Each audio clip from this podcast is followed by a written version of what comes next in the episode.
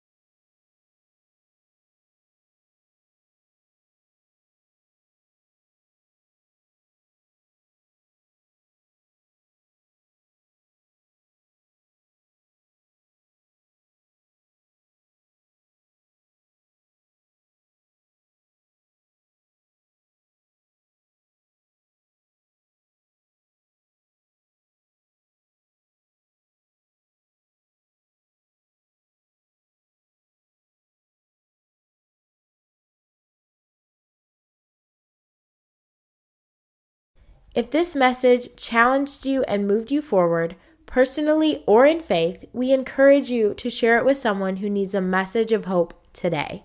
And if you're interested or looking for ways to partner with us in our mission here at the table, head on over to thetablejoliet.org for more information.